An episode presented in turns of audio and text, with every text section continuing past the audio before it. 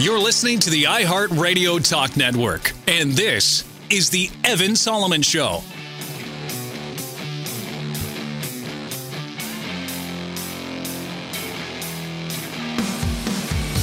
Hello, Canada. Happy Monday, coast to coast to coast.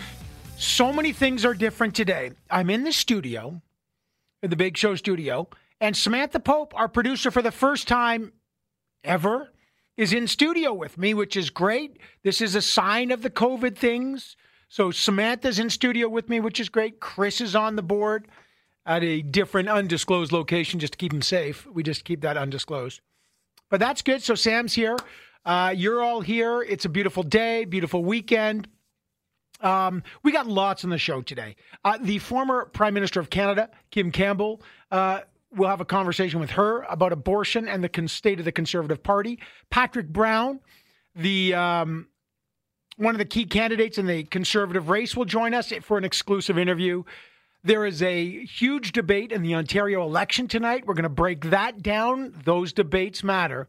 This is a Doug Ford looks like he's cruising to victory. But if the NDP and the Liberal want to make any headway, tonight's the night. They got to do it. So we'll dig into all that. The weekend was, I got to deal with the Leafs, and I just want to say this to Leaf fans out there. Now, I was born and raised in Toronto. I lived most of my life in that city until basically I left. Uh, I went to, to University of Montreal. But when I was young, my older brother got a Leafs shirt and I got a Habs shirt, so I became a Habs fan. Now it wasn't terrible because the Habs were winning all the time. So so I know this is anathema. I know you can't be both empathetic and like the Leafs and a Habs fan, but I am, and that's just the way I roll. Maybe it's my nonpartisanship at play here. But I like the Leafs. I root for the Leafs, but my heart is with the Habs. I'm a Habs fan.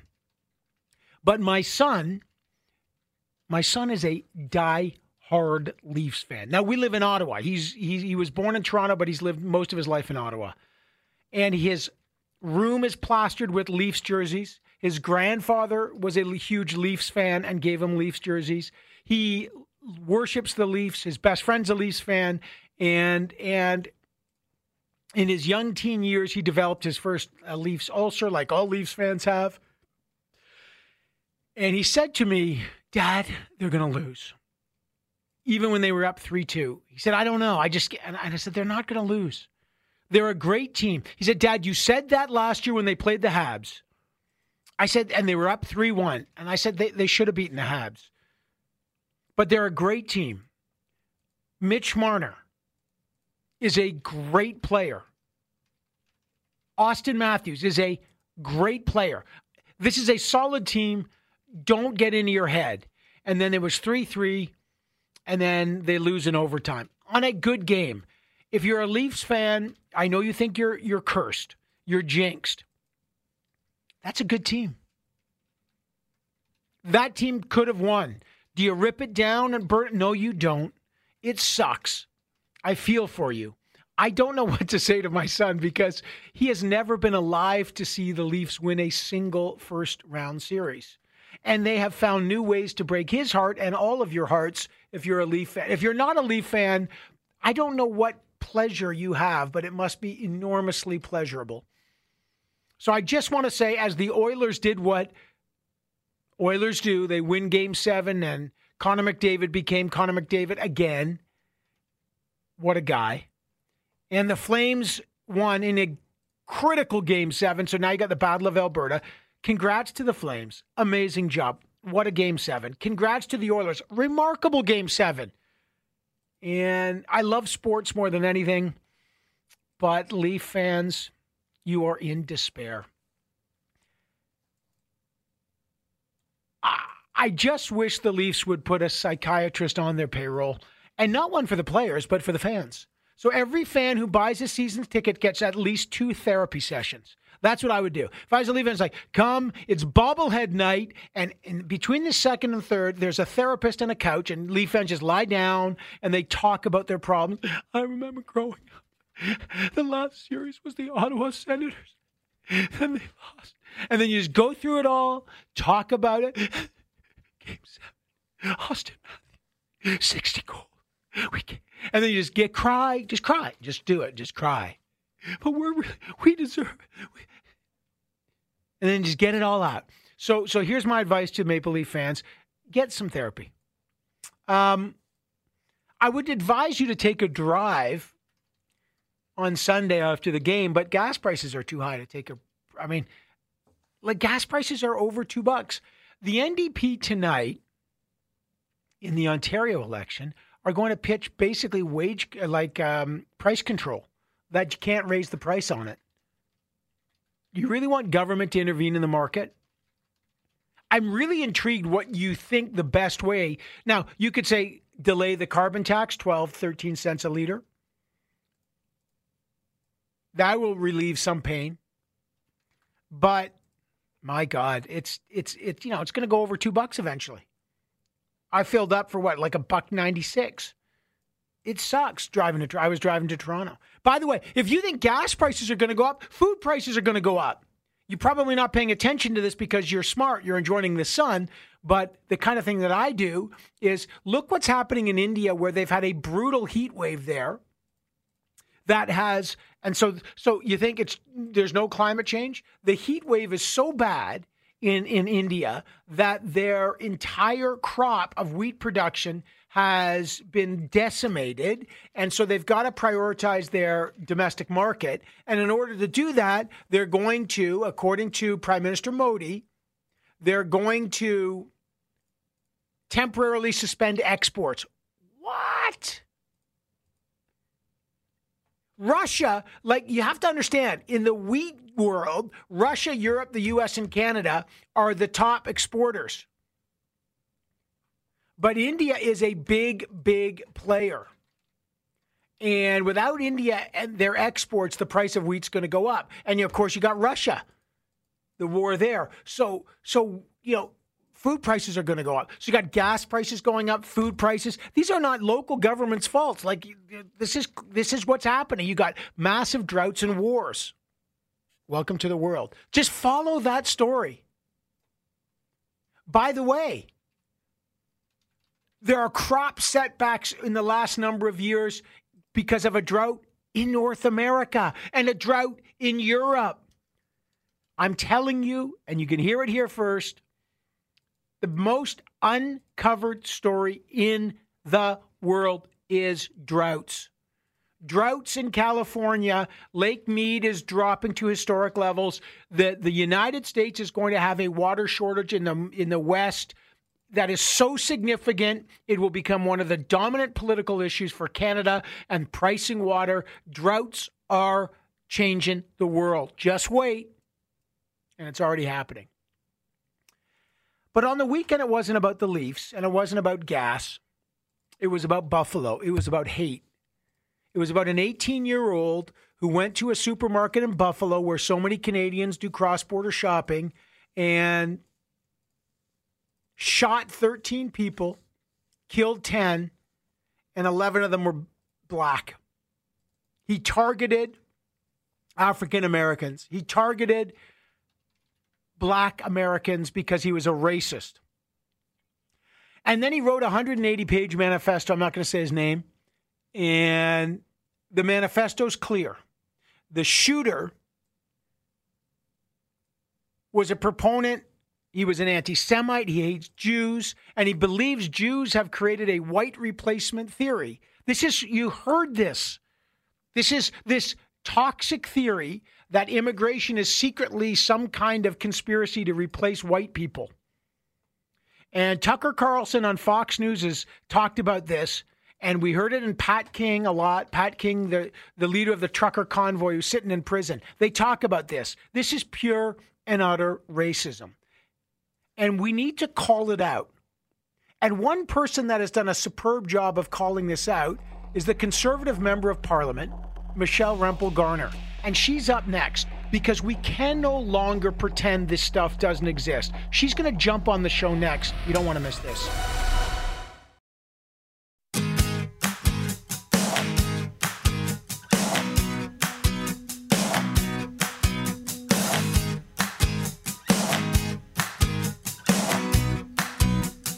As your world changes, we adapt to get your answers. Now, more with Evan Solomon. During the uh, trucker protest in Ottawa, one of the lead members of the organizations, a guy that was in the front lines, was Pat King. I reported on him extensively. And Pat King, as I said many times on this show, is an avowed racist. He's spoken about it on many videos, and many of his apologists said he wasn't. And I said he's, an, he's a racist. He's talked about something called white replacement theory, that there's some kind of cabal, um, often in the white um, replacement theory, it's a bunch of Jews who are running some secret uh, plan to bring in immigrants to replace white people and dilute the vote. Um, these are theories that the 18 year old mass murderer in Buffalo, who is yet to be charged, but who went on a shopping spree and targeted black Americans, killing 10 people 11 of the 13 he shot were black. His manifesto, he streamed it horrifically. And in his horrific manifesto of 180 pages, he said that this was about white replacement theory. He modeled himself on the white supremacist who murdered 51 people at a mosque in Christchurch, New Zealand. And this has been mainstream stuff. And someone who's called it out is Michelle Rempel Garner. She's a conservative member of parliament. And I wanted to bring Michelle on. I'll tell you why.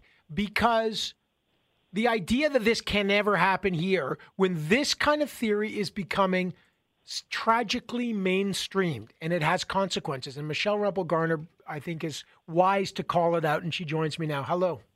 Hi, good afternoon. Michelle, you know, you're a sitting member of parliament, but you um, and I, I think it's important. Talk about your reaction and what you what message you sent out in the wake of this mass. I hate calling it just a mass shooting. It was. It was a massacre. Of course it was. And I mean, this is not the first time this has happened, and it's happened in Canada.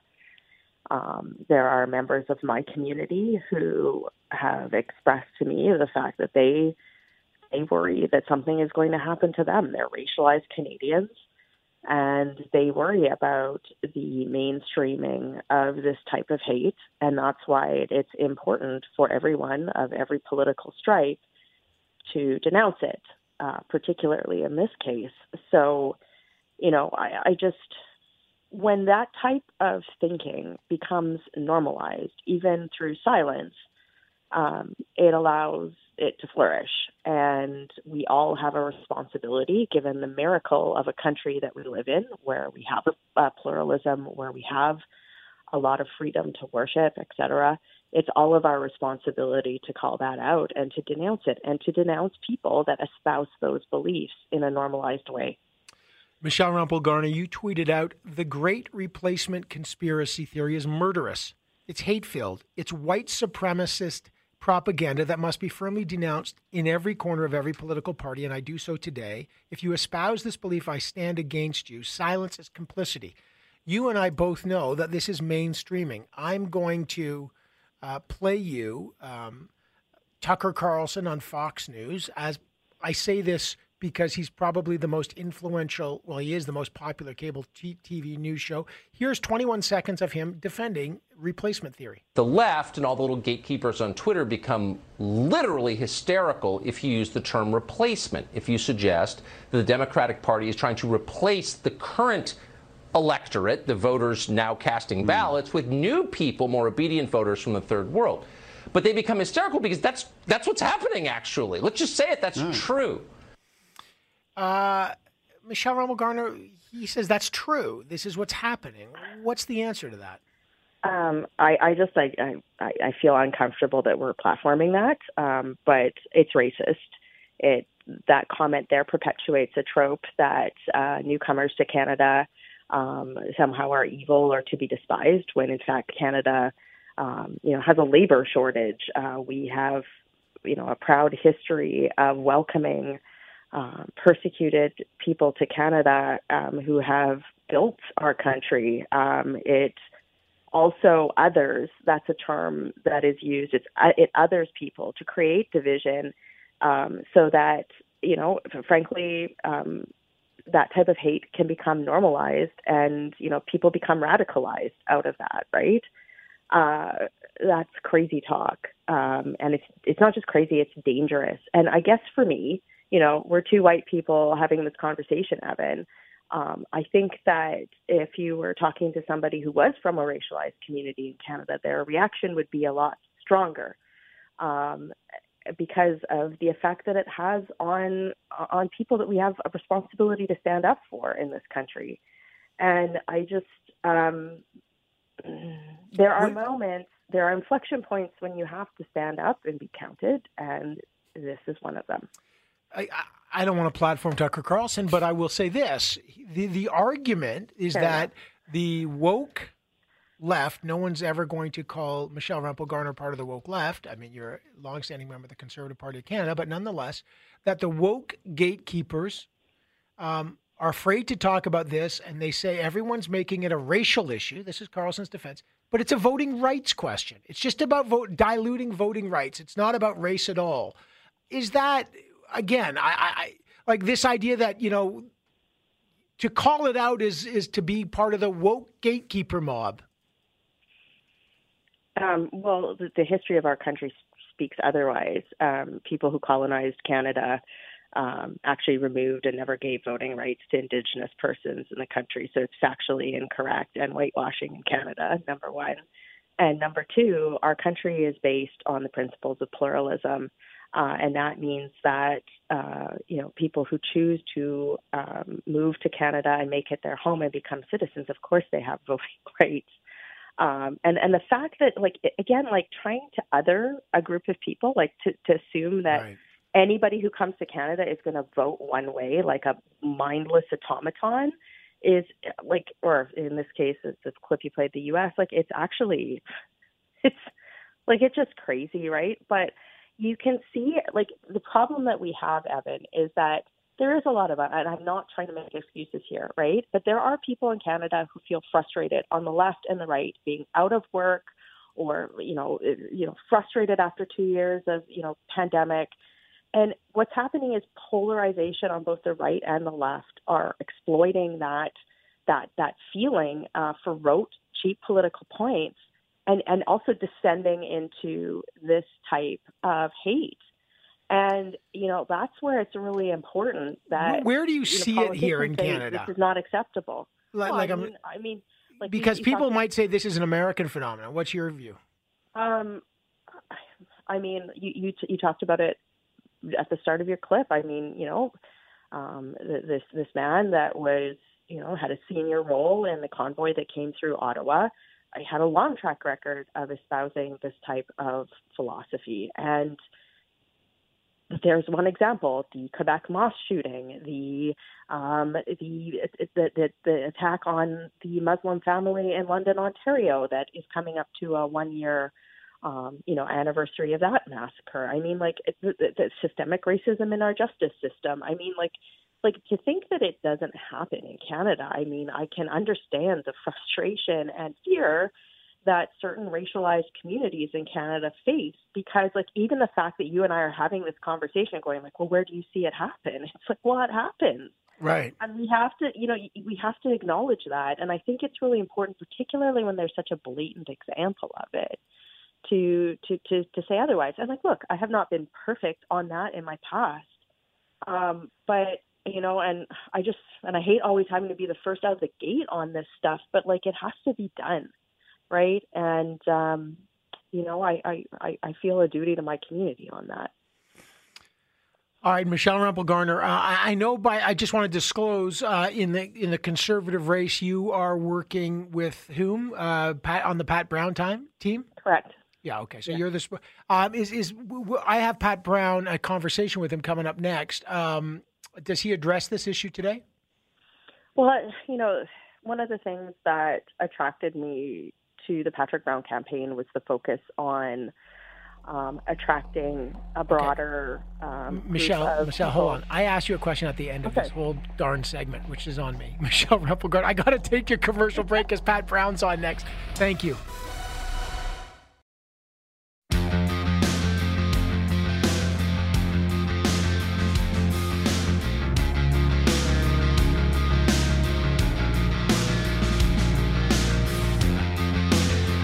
Finding answers to all your questions. You're listening to The Evan Solomon Show. Well, there's a big debate tonight in the Ontario race, but the conservative race is, is odd. They, they have one more debate, the uh, French language debate on May 25th, but Patrick Brown, who served as the Conservative MP for 10 years under Harper, he stepped down. He then was the leader of the Ontario Progressive Conservative Party. Then he resigned. Doug Ford took over and won the majority. Then he went on to become a um, the mayor of Brampton. And now he's running to lead the Conservative Party of Canada. Can he win? Um, he's running against Jean Charest and Patrick Brown and uh, and uh, Pierre Poilievre and Leslyn Lewis. Scott Aitchison and Roman Baber. What's his vision for the party? To find out, I sat down with them and I said, "What is the ch- the the biggest challenge facing your party and the biggest threat to losing a fourth straight general election?" Well, we've won the popular vote in previous elections, but we've been blown out in suburban Canada. So one of the challenges for the party is to make sure that we have that connectivity, those relationships in the areas of the country where we've been unable to properly convey our message and win. And so the challenge for the party is to grow. The challenge for the party is to bring in new supporters, new volunteers, and most importantly, new voters so that we can actually form a government and not simply complain about the direction of the country. Well, you're talking about complaining about the direction of the country. There's been a lot of nastiness within this debate. Look, all leadership races are uh, combative this one's nasty, and you know, Mr. Poilievre has accused you of corruption, of being a liberal, of lying, and it's gone vi- vice versa. How divided is this party right now, in your view? Well, certainly Mr. Poilievre set the tone for the race when he launched uh, attacks on all his other leadership candidates uh, when they launched their campaigns. But listen, we have feisty uh, leadership debates in the Conservative Party, but we do come together afterwards. Uh, we understand the responsibility we have to make sure um, we can have a united Conservative team up against the Liberals in, in the next election. Um, my, you know, my opinion is I, I simply don't think Pierre Poilievre can win the next election. It's one of the reasons that I'm I'm running. I don't want to see another four years of this Liberal NDP uh, coalition. I think the the consequences for Canada are too grave. Okay, well, we'll talk about why you don't think he can win, but let me talk about healing the party first. In 2016, when you were the Ontario PC leader, you said you wanted to lead a fiscally conservative, socially liberal party. You then called it a mistake to court social conservatives. Now you want to lead the federal conservative party. Social conservatives like Leslyn Lewis are very influential.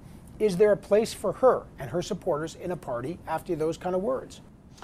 Well, uh, Dr. Leslyn Lewis is a friend of mine. I've known her for many years, and of course, there's a place for um, all conservatives uh, um, in in the conservative family. And You'll note that when I was the leader of the Ontario Conservative Party, there was a number of prominent social conservatives who got nominated during um, my time as Ontario Conservative Party leader. Um, and certainly, you know, I value their place in um, the federal uh, conservative family, uh, but what I've made it clear, and, uh, I, you know, I think it's important for, for leaders to be clear on where they st- stand on some of these issues, uh, like the issue of, of abortion. I've said that any government that I lead will not revisit it okay, uh, it, it won't revisit it, but people want you to be clear. So uh, when you were a backbench MP in 2012, you voted yes on motion 312, which ostensibly would have ordered a new study on when life begins in the, ro- in the womb and a review of the sorts of legislative authority that could be used to change existing laws. So there are some that says he says one thing, but he actually votes a different way well, I'm not going to go back 10 years in time to different private members' uh, studies, but what I will say is uh, I am pro choice. Uh, um, I will uh, uh, protect a woman's right to, to choose, uh, and I made it very clear where a government that I lead will stand. Let's go to another key issue because we're trying to figure out what would the party look like under Patrick Brown carbon tax. As you know, Mr. Poilievre accused you of flip flopping on the carbon tax. When you ran for the Ontario PC leadership, when asked, will the PC rescind the carbon tax in its entirety when you win government, you said that's an easy question. Absolutely yes. Then at the 2016 PC convention after you won, you said you're in favor of putting a price on carbon. So which is it? Where do you stand on these now? A price on carbon, yes or no? So, you know, when I was at the provincial level, obviously we had to live with the legal framework that Justin Trudeau set up. Um, and when you're a provincial party leader, you know, uh, and the, the, courts have shown this, um, that is the reality of, of what Justin Trudeau created. But I would rescind uh, his Justin Trudeau's carbon tax, and I think we're at a point right now in Canada, Evan, where you've got you know 10 provincial governments with impressive climate change plans, and I think it's fair to say um, we will respect the provincial jurisdiction to tax. Right, we'll, we'll respect the provincial jurisdiction to set their um, their, their, climate change plans, um, and uh, um, you know cancel this this Justin Trudeau Ottawa knows best approach. Okay, because you had said climate change is a fact, it's a threat. We have to do something about it, and that something includes putting a price on carbon. Now you're saying, okay, we, the federal government would impose it.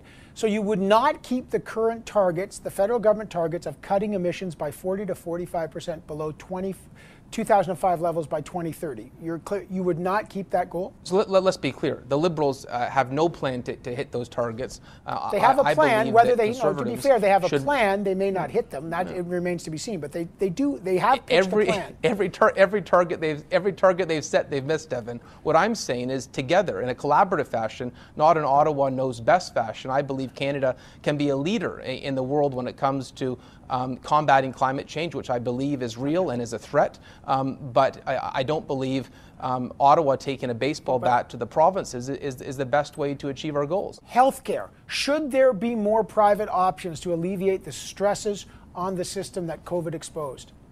I certainly think we should do more outside of the hospital. Um, you can do so in, in, a publicly funded fashion. I'll give you an example. We, we went into this pandemic uh, with 91% of our hospital beds in use. In Brampton, we were over 100%. And so, you know, our hospital capacity uh, has been challenged, and, and COVID um, really highlighted that. You know, despite the fact that Justin Trudeau is spending more money than ever before in Canadian history, right. he actually hasn't provided funding to the provinces to increase their hospital capacity. I'll give you some examples. What can we do outside the hospital? Long term care. We can do more. We can free up hospital capacity by doing more long term care, more home care. Look at cataract surgery. We're still doing cataract surgery in hospitals. You can do that um, in a publicly funded manner outside of the hospital. But is it all public? Um, I just, I just want to get this on the capacity. record. I know there's reforms and efficiencies, but just uh, would Patrick Brown, if you were a leader, would you allow for more public-private models and private health care? Yes or no? Because they're allowing it in Quebec. Would you say, yeah, experiment outside of the public system, more private health care?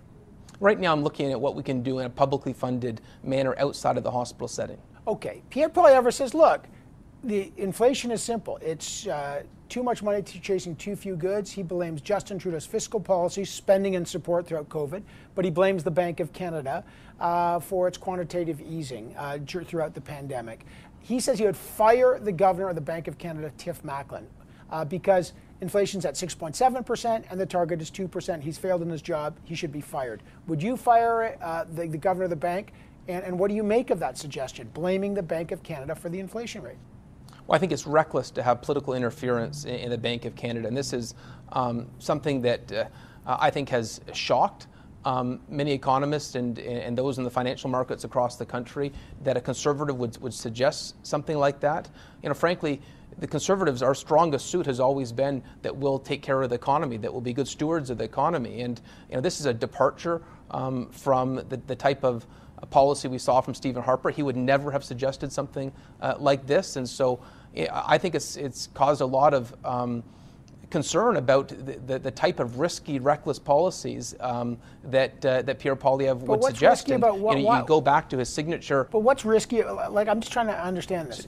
Um, we haven't heard anyone say they'd fire the governor. I, I, recognize that. But he's saying the governor of the bank's job is to keep inflation at 2%, and it's at 6.7%. I'll hold him to account. What's wrong with that?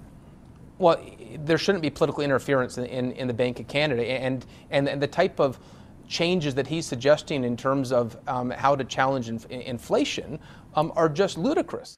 Okay, that's part one of our conversation with Patrick Brown. Look, I'm going to be frank. This is setting up to be a Patrick Brown, Pierre Poilievre. I mean, I know Jean Charest and Leslyn Lewis and Scott Aitchison and Roman Baber are in there, but Brown and, and, and Poilievre are going at it, and they're going at it on social media today. Pierre Poilievre saying you can't trust Patrick Brown. I'm going to dig into that more. Why? Because of things he said about social conservatives and things he said about other issues. But Patrick Brown's pushing back. So we're going to talk more about the trust issue. Can you trust Patrick Brown? that issue next on part two of our conversation. Stay with us.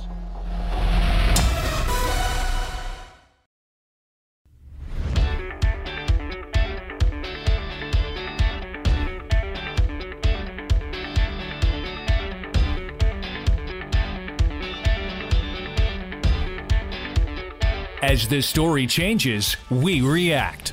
This is the Evan Solomon Show. His plan seemed simple, and it still does. He wants to win the Conservative leadership race by signing up more new members than anyone else, new members to the Conservative Party of Canada, specifically in cultural communities.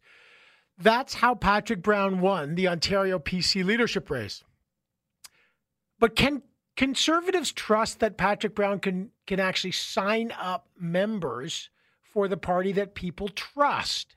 Um, trust is a huge issue for Mr. Brown because, and Mr. Pierre Poilievre has raised it. For example, in uh, 2018, Ontario's Integrity Commissioner said, Mr. Brown, that you broke ethic laws as the PC leader. Why? You did not disclose the rental income from a personal residence for your home on a loan that came from a would be PC candidate. Mr. Poilievre is right when he says you took a $375,000 loan payment to backstop a multi million dollar mansion, like a $2.7 million house. I think you bought it for 2.3 million. What's your explanation to this? There's a housing crisis. How should voters trust you? I think Pierre Poilievre is resorting to nasty smears because, um, frankly, he's not seeing the type of membership growth in his leadership campaign that I think he expected to. Um, and that's why he's resorting to attacking fellow conservatives. Listen, I, I had an integrity commissioner um, report that uh, had no penalty. It's simply recommendations on how to improve reporting. Conversely, Pierre Poilievre is the only person in this race who had to sign a compliance agreement for uh, egregious uh, ethics breaches. And so, you know, it's a, it's a little well, bit like, um, uh, it's, it's, it's, more than a little bit hypocritical, but, you know, that's, that's leadership but, but, campaigns. But they get feisty, that, they get nasty. I, I, but, like, and I get yeah. it. Uh, Mr. ever had that compliance agreement because mm. he wore a, a, a, conservative logo when he was a minister. I get that. Mm. But just, I just want to drill down. Failing to disclose rental income from a personal residence from a loan, who, from a guy who then became a PC candidate. Like, what does that say? Listen, the, the, integrity commissioner investigated investigated it, and, and, and clearly there was no penalty. There was only recommendations on how to improve reporting, um, and uh, I'm certainly happy to immediately adopt all those all those recommendations. Uh, signing up memberships is your key issue, but that had been a huge mm-hmm. issue after you resigned as the Ontario PC leader in 2018. Vic Fedeli, the MPP, stepped in as the interim leader, and he famously said he's now going to quote you know, root out the rot in the party. He said the party found 67,000 fewer members than the 200,000 you claim to have signed up. Uh, and you had said, um, uh, and he said he wants to clean it up with an ethical party. Can, can Canadians trust that people that you're signing up are being done in an open, clear, and ethical way? Listen, you know, the Ontario Conservative Party was in a period of of upheaval during that leadership race in 2018. Uh, but regardless, if you say that the party went from 10,000 to 160,000 or 10,000 to 220,000, you know, I was responsible for the greatest membership growth the Ontario Conservative Party had ever seen. Um, I've got full confidence that the federal party uh, has set up a, a very transparent uh, system for members to sign up. Every member has to use their own credit card check or personal debit. There are no prepaid Visa cards. There are no cash memberships. It's very clear um, how everyone can sign up. And uh, I believe I'm going to bring thousands of, of new Canadians, uh, of Canadians from every walk of life, from every corner of the country, into the Conservative family. And I think that's going to be healthy for the Conservative Party. I, how, I truly many, can believe you tell us how the many? Conservative Party needs to reflect the country. How, how many? I mean, June 3rd's coming up. That's the big date. Uh, are, are, you, because people, people are banding around a lot of numbers. Uh, can you give us a sense how big the membership drive is yet? You're going to have to wait till June 4th to hear about that, Evan. You've been critical of Pierre Poilievre for his support of what you call discriminatory policies, the proposed 2015 niqab ban at, uh, niqab ban at citizenship ceremonies, and the um, um, hotline, um, which was so infamous in there, the barbaric practices hotline. It goes further than that, though, Evan. Yeah.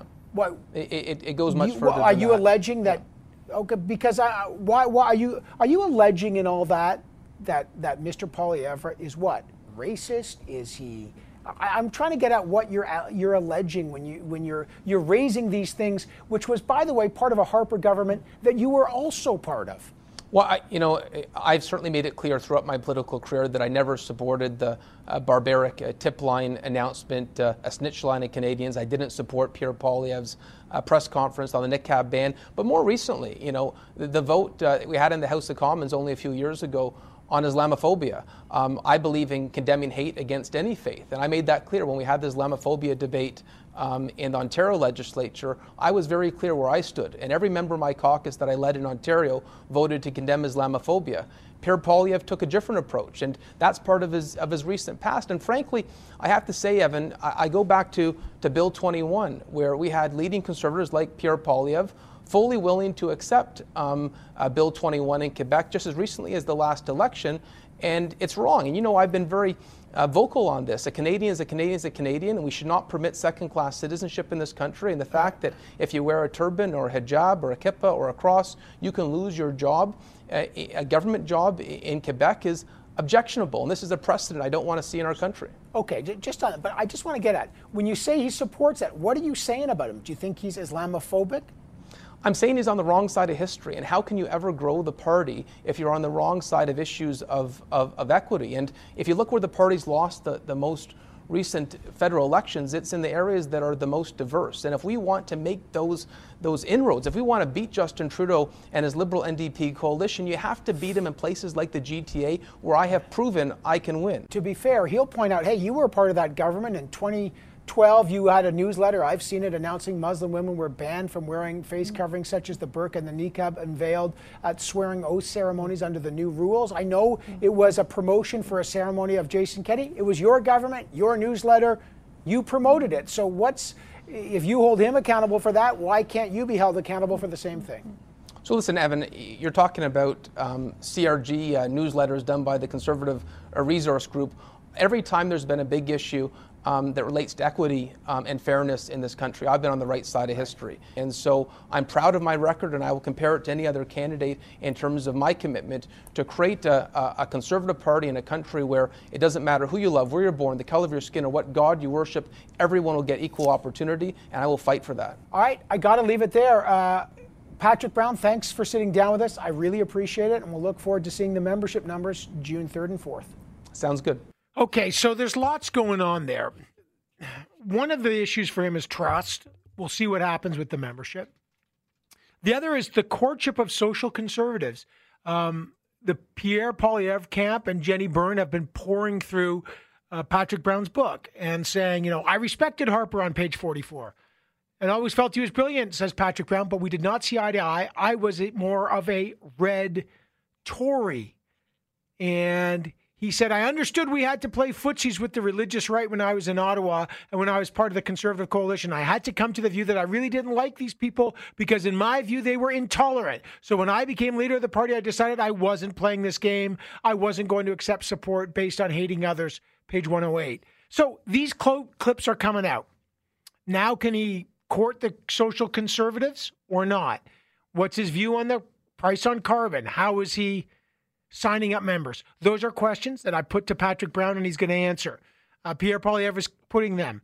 Now, again, Mr. Brown putting those questions back to Mr. Poilievre on support for the barbaric practices tip line and intolerance, especially in the wake of what's happened in Buffalo. So back and forth they go. So that's on the federal scene. But coming up next, the Ontario debate tonight at 6:30. There's a major debate, and we're going to dig into what's at stake in Ontario tonight.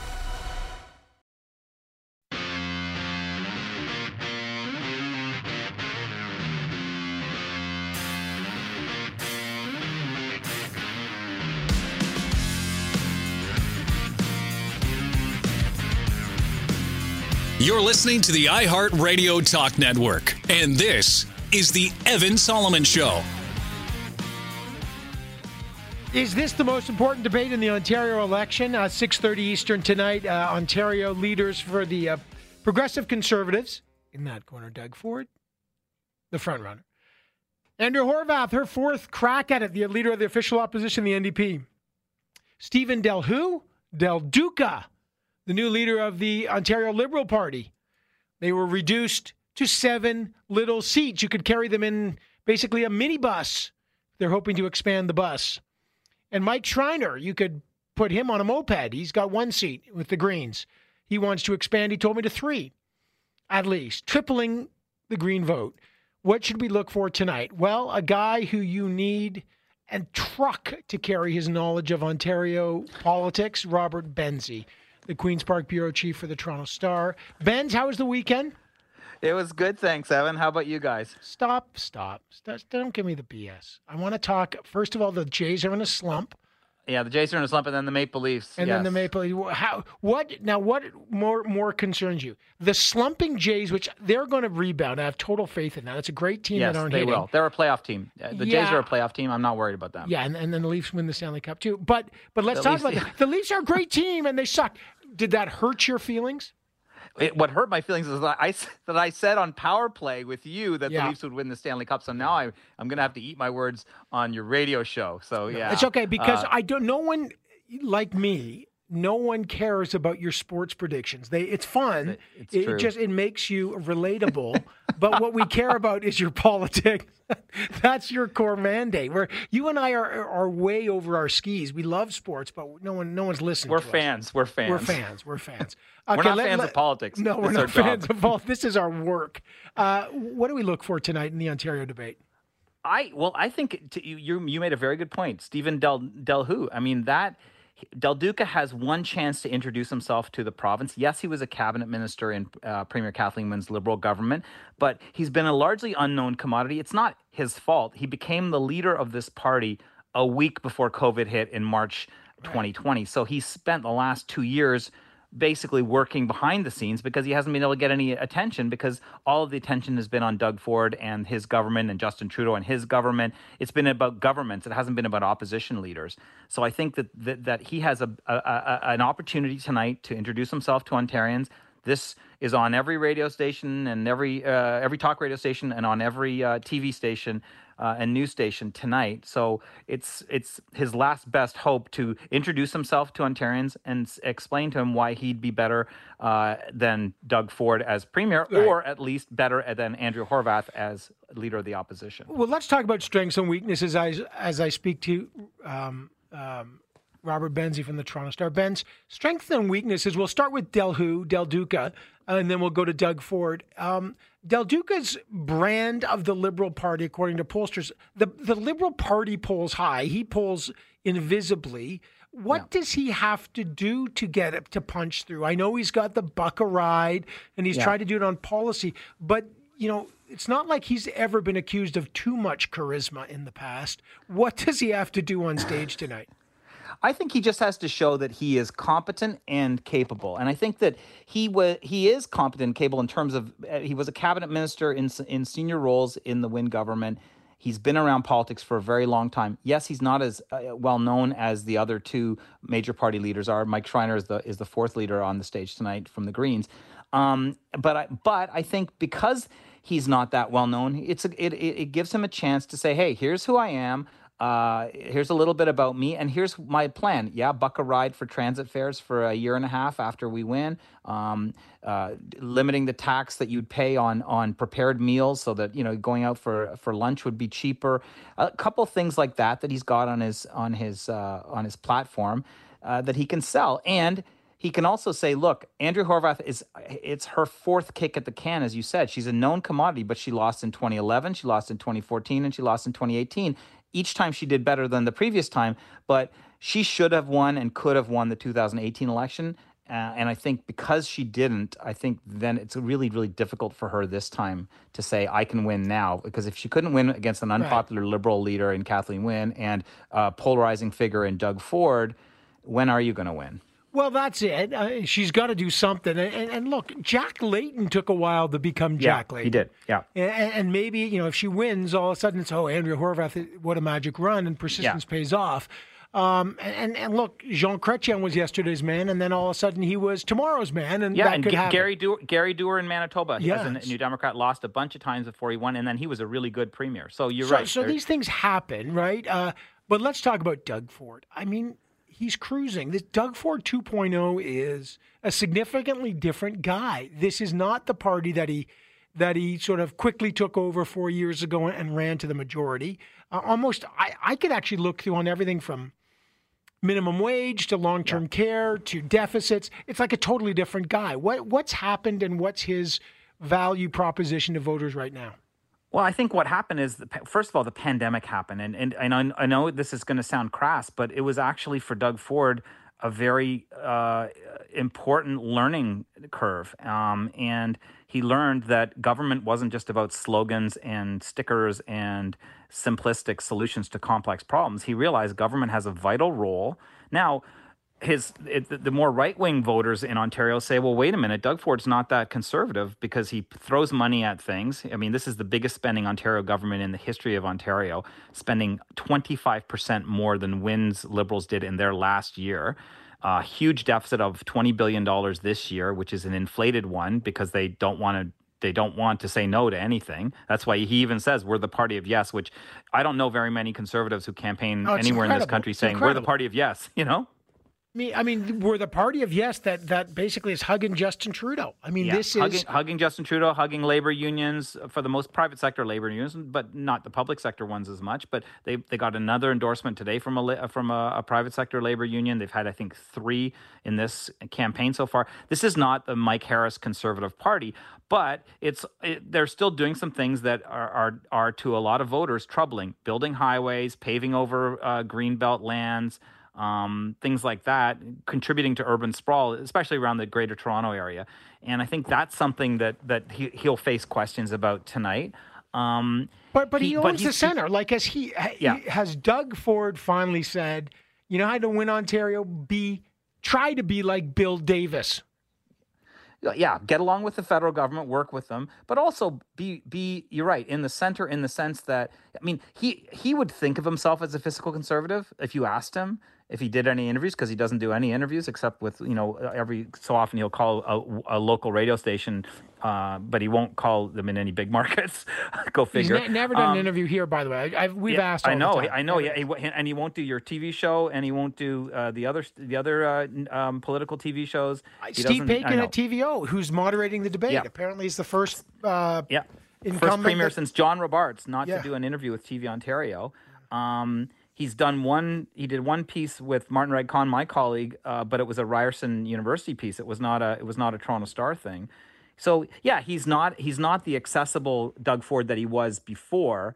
Uh, I mean, in, when, before he was in politics, you could call him up and do an interview with him anytime you wanted. Yeah. He uh, he is, however, uh, more surrounded by smarter advisors than he was before. He got rid of the, you know the, the the, the first team that he had after 2018 was not very effective. This team now is much more effective. And frankly, if he'd stuck with Dean French, his former chief of staff, and others, he probably wouldn't even be the PC leader anymore. The caucus would have run him out of town by now. And if he and if if if he'd ha- managed to hang on, he wouldn't have been certainly running uh, with a lead in the polls right now because the pandemic would not have gone as it well. Jamie Wallace is chief of staff, uh, Kory Teneycke, and the other campaign people around him. These are much more effective professional people yeah. than he had in 2018.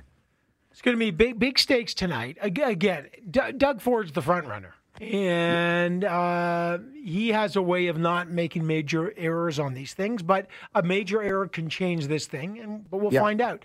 Um, I don't know if he's a Leaf. Uh, I know he's a Leaf fan. I don't know if yeah, he, he's uh, a he's a Leaf fan. The Leafs but you know what, Evan? The, the, the, the, Tories, the Tories wanted the, the Tories were were yeah. upset that the Leafs got knocked out for a couple reasons. First of all, they're Leaf fans, a lot of them, uh, like I am. But and I know you're not. but well, I, I got ten seconds. Go. Uh, but they wanted people to be talking about the Leafs, not yeah. talking about politics. Now that people but now are engaged, they're talking about politics. Robert Benzie, you're always talking about politics. We'll take a break.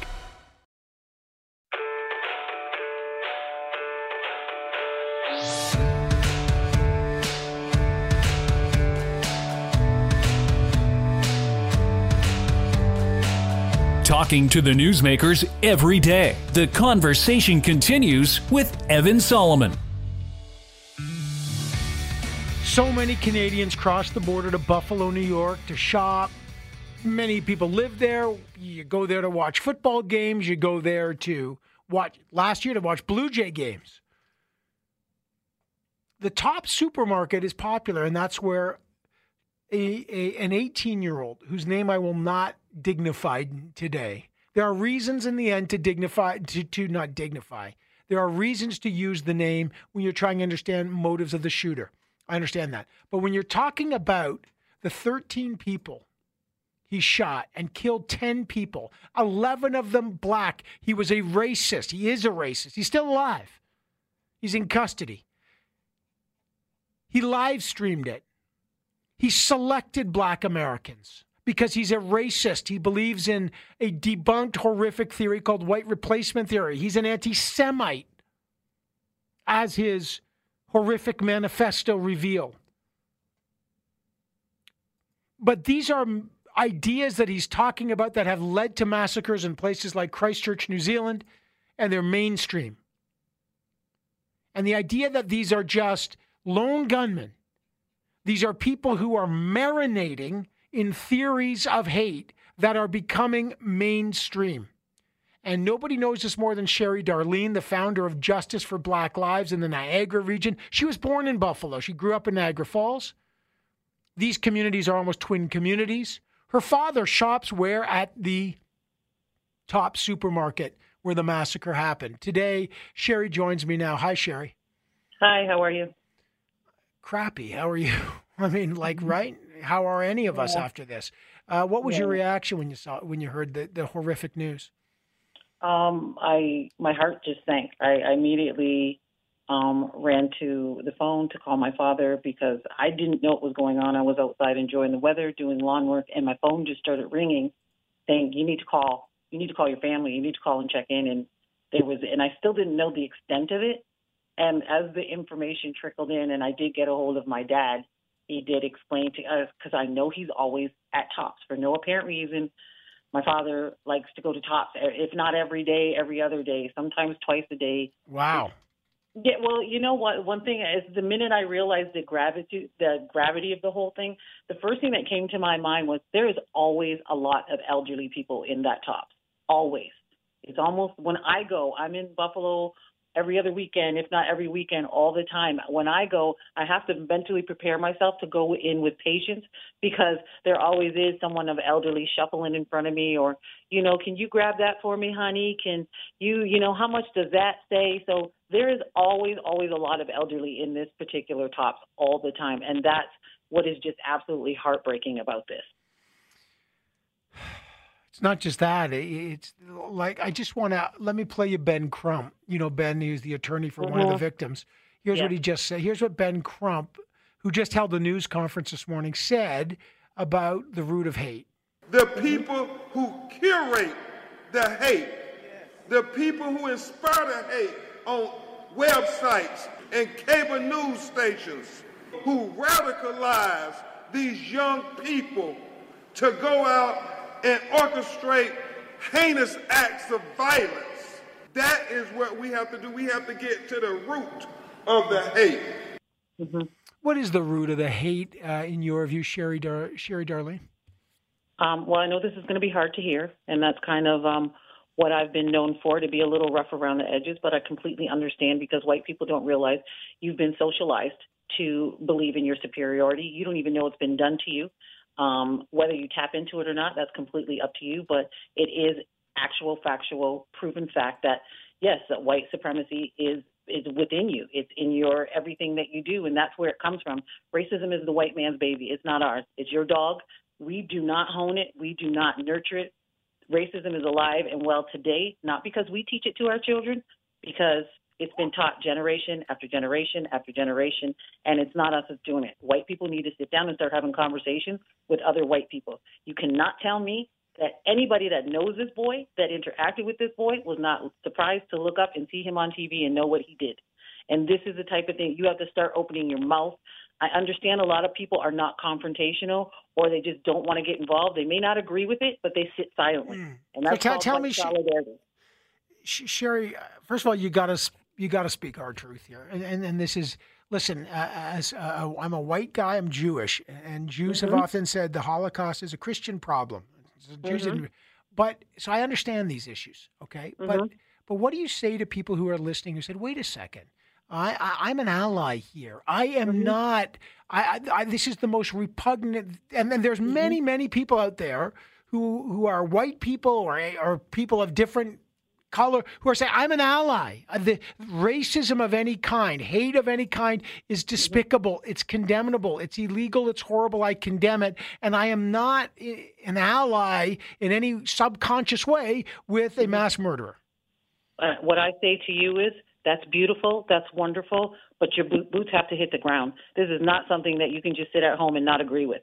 If you cannot see that work needs to be done, you have to come and link arms with a person like me, and I welcome you. I welcome my allies. We sit, we talk, we we take on this fight together. If that's how you really feel, if it really sickens you, then hit the ground. And it's not easy work. You better have thin, thick skin. You're going to have family members that turn their back on you. You're going to be surprised when you see how insidious and how deep this goes. But if you can, you know, if you want to take on that fight, we'll have you. JusticeForBlackLives.com.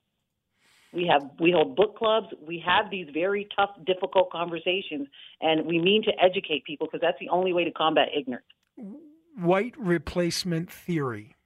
Hmm. Is it mainstream? Um, I feel like it is. I feel like it, uh, we were just talking about this mo- this morning with a few of my girlfriends. How ironic it is that um, isn't it kind of what would they feel more comfortable if we call it colonization? Because it, it kind of feels like it's what they've done their whole lives, and now they're afraid it's going to be done to them. So they're going to, you know, it's kind of the same thing. And it, like I said, if anybody's watching what's going on in the world, especially with race relations, it's scary. We're it, it seems like we're going backwards.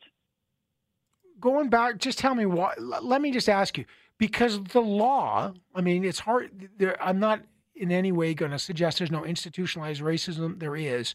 Uh, I'm not trying to get into a debate about that because mm-hmm. uh, that's not where I'm at.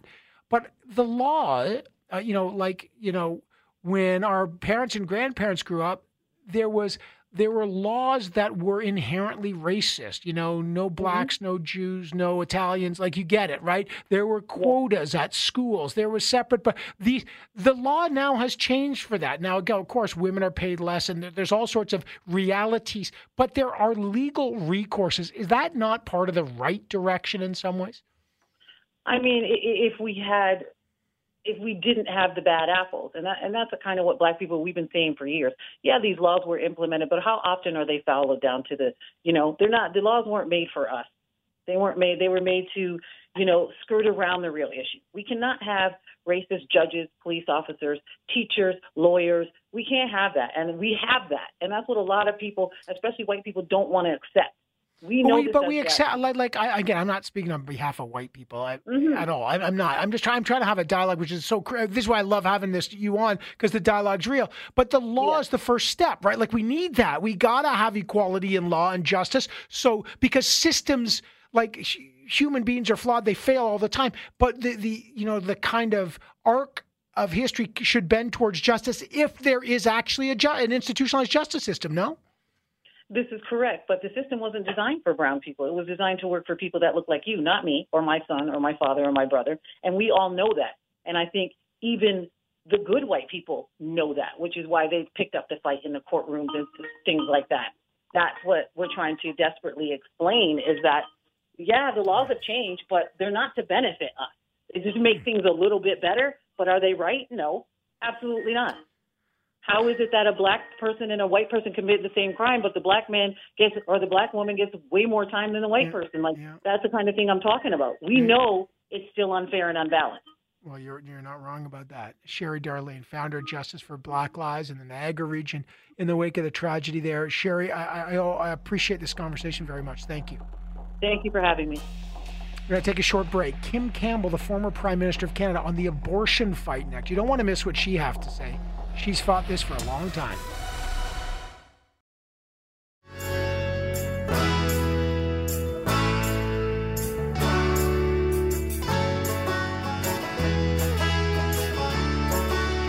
When important decisions are made, we report. Here's Evan Solomon. The abortion debate, of course, was kicked off a long time ago in Canada, but 1988 of the Morgentaler decision was key. After that, the progressive conservative Brian Mulroney led government introduced something called Bill C 43 in the early 90s. Um, and it actually was going to recriminalize abortion, two year jail terms for doctors who performed abortions when a pregnant person's life wasn't at risk. But actually, you could also get an abortion if you had a request for it. The justice minister at the time was Kim Campbell. The bill was tied and died in the Senate in 1991. Now, Kim Campbell was roasted by both sides on this. Those who were anti abortion said this was going to be abortion on demand, and those who were pro choice said this was going to be recriminalizing abortion. She was openly pro choice at the time. But in the wake of the Supreme Court of the U.S. about to roll back the key Roe v. Wade legal decision, which legalized abortion in the U.S., could rights be rolled back in Canada? Well, the debate is on. And I spoke to Kim Campbell about that. She went on to become the prime minister, as you know. I said, What was your reaction when you saw the U.S., the leaked opinion that said that the Supreme Court's going to roll back Roe v. Wade? Is there a danger that this could spill over into Canada? Well, I don't know if there is, um, but I think what's interesting is what has happened since Roe v. Wade um, and what we're seeing in terms of the resurgence of very right wing uh, socially very conservative views uh, with power in the United States in areas that used to used to be marginal, uh, now getting uh, footholds in state legislatures, and we see now that quite a number of states have. Uh, what they call trigger laws, laws that are very, very draconian about abortion, that will be triggered if Roe v. Wade is overturned so that it's no longer the constitutional bulwark.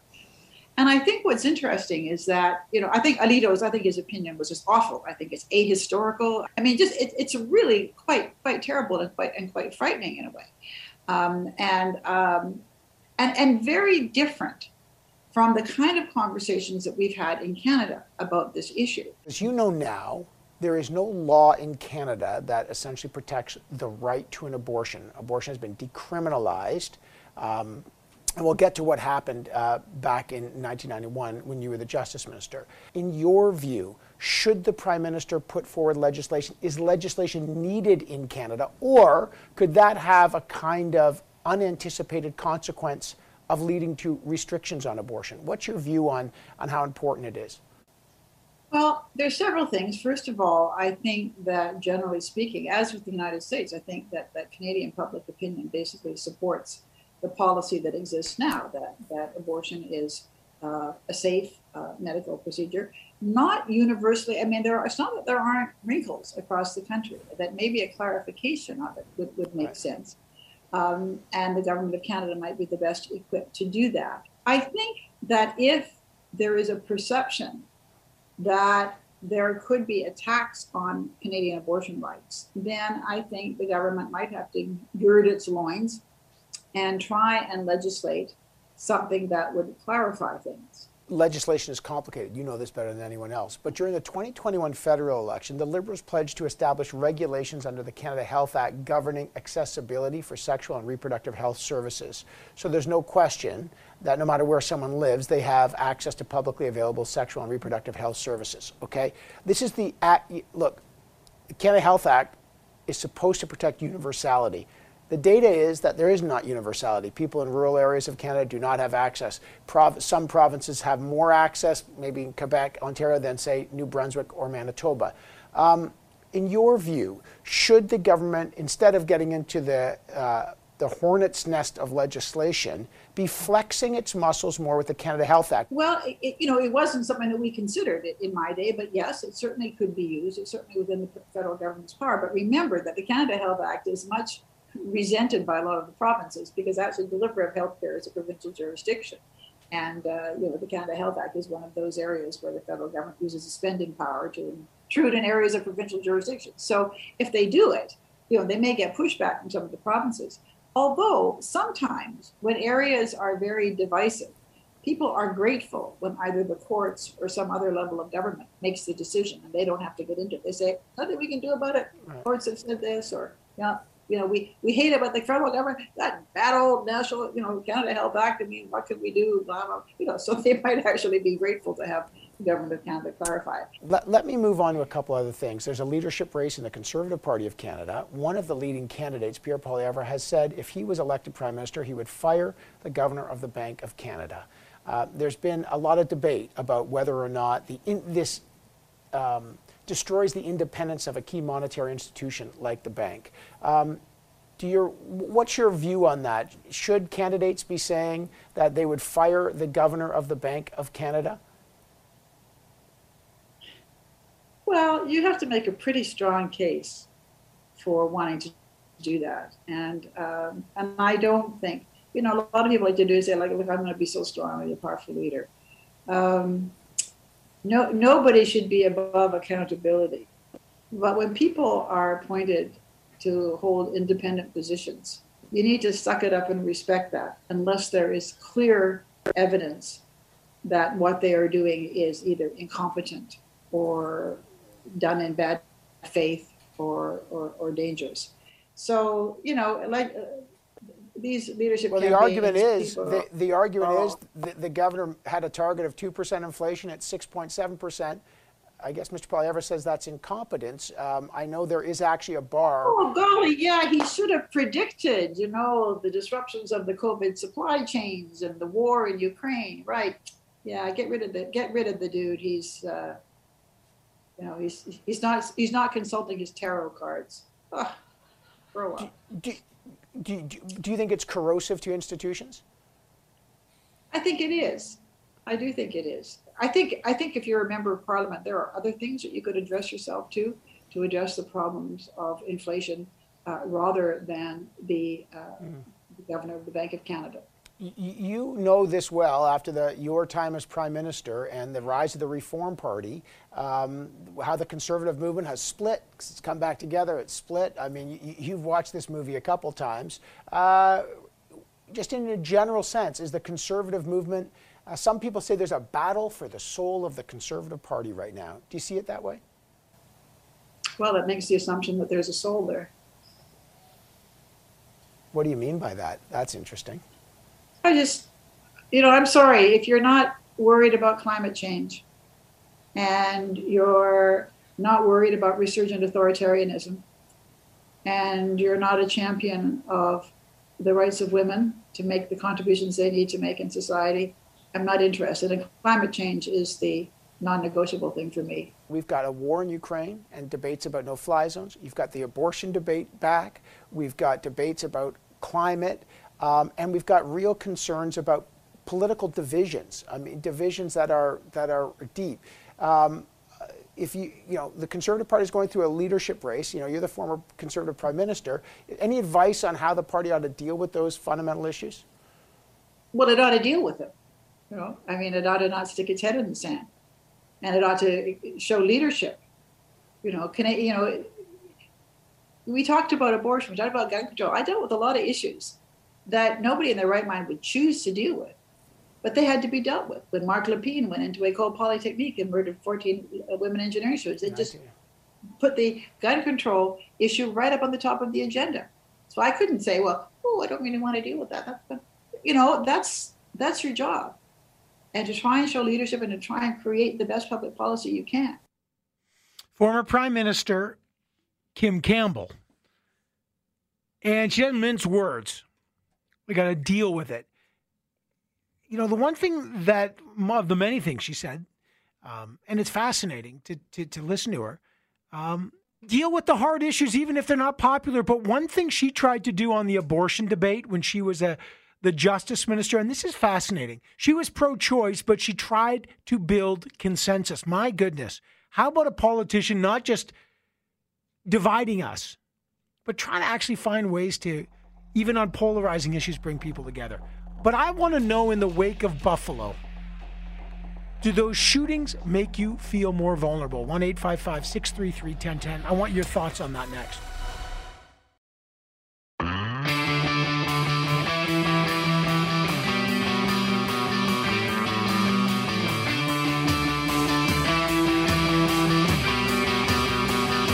Helping you through these unique times this is the Evan Solomon Show.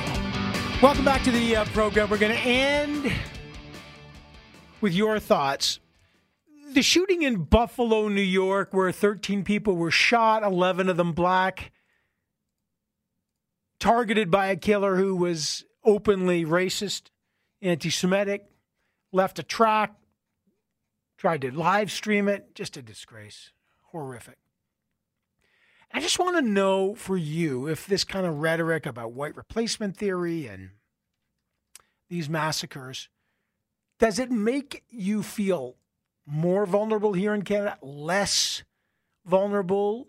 Is it exposing something? Is it saying something that you think needs to be said that we got to acknowledge or not? I, I really want to try to figure out the impact on Canada on these things.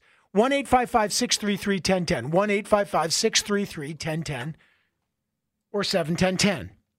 Now, when we spoke about this earlier, and I spoke to an, an activist who has worked in this field, Sherri Darlene, the founder of Justice for Black Lives in the Niagara region. She talked about white supremacy. And I am. We had a really frank conversation. I, I said, you know, there's many people who are white like me who abhor this and we don't want to be lumped together. But she said, inherently, you're part of the problem. And a lot of people, 1 855 633 1010, kick back or text me at 71010. And a lot of people said, oh, Evan, you're a liberal. The show's too liberal for me. Can I just say one thing? Uh, Evan, um, let me just read some of these notes. Um, Evan, as a white male conservative, I indirectly feel more vulnerable when establishment liberals want to capitalize on the tragedy and further demonize people of a different um, opinion. The left is the party of purple hair people who think men can have babies. Evan, your talking points are disgraceful every day. You have no response. You live in an echo chamber of liberal ideas living in Toronto. You honestly have the dumbest points of view I've ever heard. You are a spoon fed liberal, Evan. Let me, can I just correct a couple things here about the show? I'm just going to do what I like to call, for fact's sake, I don't live in Toronto. Just for the record, I live in Ottawa. Number two, let me just show you the liberal lineup today that this person this is how this is on our national show today. I've been accused of being this is the liberal point of view. I had Michelle Rempel Garner, longtime conservative MP for a full segment. I had two segments of Patrick Brown, who's running to lead the Conservative Party of Canada and was a Conservative Party member and was a leader of the Progressive Conservative Party. Two blocks of that. I had Kim Campbell on, the first conservative female prime minister and a conservative member of parliament and a conservative prime minister. I'm just trying to count how many liberals I had on today. Zero. Right. Like, but this is what's going on. Like, oh, you don't like the opinion? You're a liberal. Like, relax, pal. Just Stick to. I literally had Michelle Rempel Garner, two blocks of Patrick Brown. I had four blocks of this show today, exclusively of people who have been elected as conservatives. But still, that's too liberal for you. Too liberal for you. Like, just take a breathe, take a deep breath, pal. We try to throw balls and strikes here. You're not going to agree with every segment. But when you're so crazily off base to say this is too liberal a show for you, when basically the entire show has been elected conservatives, I don't know what to tell you. I don't know how much more balanced you need. Let's take a call. Like, I just, it's really hard to figure out. Know, let's take some calls. Nick, Nick, who do I have here? I got Jeff. What's up? Hi, Evan. You know, your frustration that I hear in your voice there is just the tip of the iceberg. This, what has happened to our politics now? They're not no longer opponents of conservatives. They are the enemy of conservatives. And when you have the three most popular TV shows in America, hosted by people who are racist, bigots, pushing this replacement therapy thing or whatever the theory, theory, yeah. that you want to replace white people, this is going to happen more often. And Canada lags America in certain um, areas, especially with this violence. But it's coming here. When you have politicians here playing footsie with white supremacists and racists, this is coming here. And it makes me very fearful of the future. I have three young boy children and four young male grandchildren, all black. This is fearful for me because this is not going to end. We have politicians and leaders and hosts, major hosts and stuff pushing this nonsense about black people want to take white people's possessions and stuff. This is not going to end. It, it's going to get worse, and it's coming. Jeff, Jeff, let me let me just tell you, I, I, you you are not you are right. That and I think Michelle Rempel Garner said it. Now you're saying it. Now I'm saying it. You know, you push that stuff, and, and there's a consequence to it because it, it it it's frightening stuff and it's baseless stuff. And I totally hear about- you, Jeff. I appreciate that. I appreciate the call. Just, just let me say one quick thing. Just how the Taliban radicalized young Muslim men, we have TV hosts and radio hosts radicalizing young white men to do the same thing the Taliban had young Muslim men do. It's terrible. Jeff, I appreciate the call. Um, Nick in in Montreal, does this stuff make you feel more vulnerable or not? Well, not really, because uh, yeah, you know, there's a lot of things happening around the world, and even here in Canada. And you know, I, I see what I see. You know, I'm like I'm 67 years old, and I, I you know, I used to be a liberal, and uh, I noticed that right now uh, we're losing our democracy. I mean, like there's no like we we vote we voting. Well, how are we losing our democracy?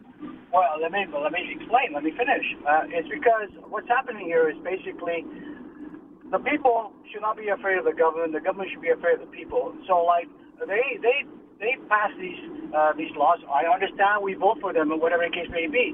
But I understand your frustrations about these callers that calling you. But you know, most of the callers that call you, they're right because you know you're slightly defending the Liberal Party indirectly. And I understand if you're liberal, that's cool. I, I, no problem. What what, make, what But- makes you think that? I'm just I'm just trying to I, I like I. Well, What, I'll just because I don't agree with you, therefore I'm a, like I'm just no, trying. no, What is it? No, no, it's not that. It's because I, I heard, you know, I, I listened to you, and there's some people uh, talk about uh, Trudeau, and you defend him in, in a way like, uh, let's face it, uh, he's the most narcissistic uh, prime minister we ever had in the history of Canada. And now, just last point, as for what's happened in Buffalo, and in my point of view, this is my point of view, that's a red flag. They're, you know, the, the, the Democrats are trying to get rid of the Second Amendment, and you know, it, it always happens. It happened in No, Obama no, sorry, but hey, hey, Pat, uh, can I just say something? Listen, and, and, and I appreciate your point of view, but I'm telling you what I'm not going to do. When 10 people are gunned down in a massacre and they're selected from their race, I'll tell you what I'm not going to do in the show, and I'm going to stop it. I'm not going to say this is a political false flag event so Democrats can politicize it. Let's be very careful here. This is a massacre of human beings, and you're the one politicizing it. Call it what it is. It's a massacre. There's real issues to discuss, but don't blame Democrats or Republicans. The, there's a massacre here. It's not a false flag event. It's human life. Let's have the courage to condemn hate when it leads to massacre. I'll see you tomorrow.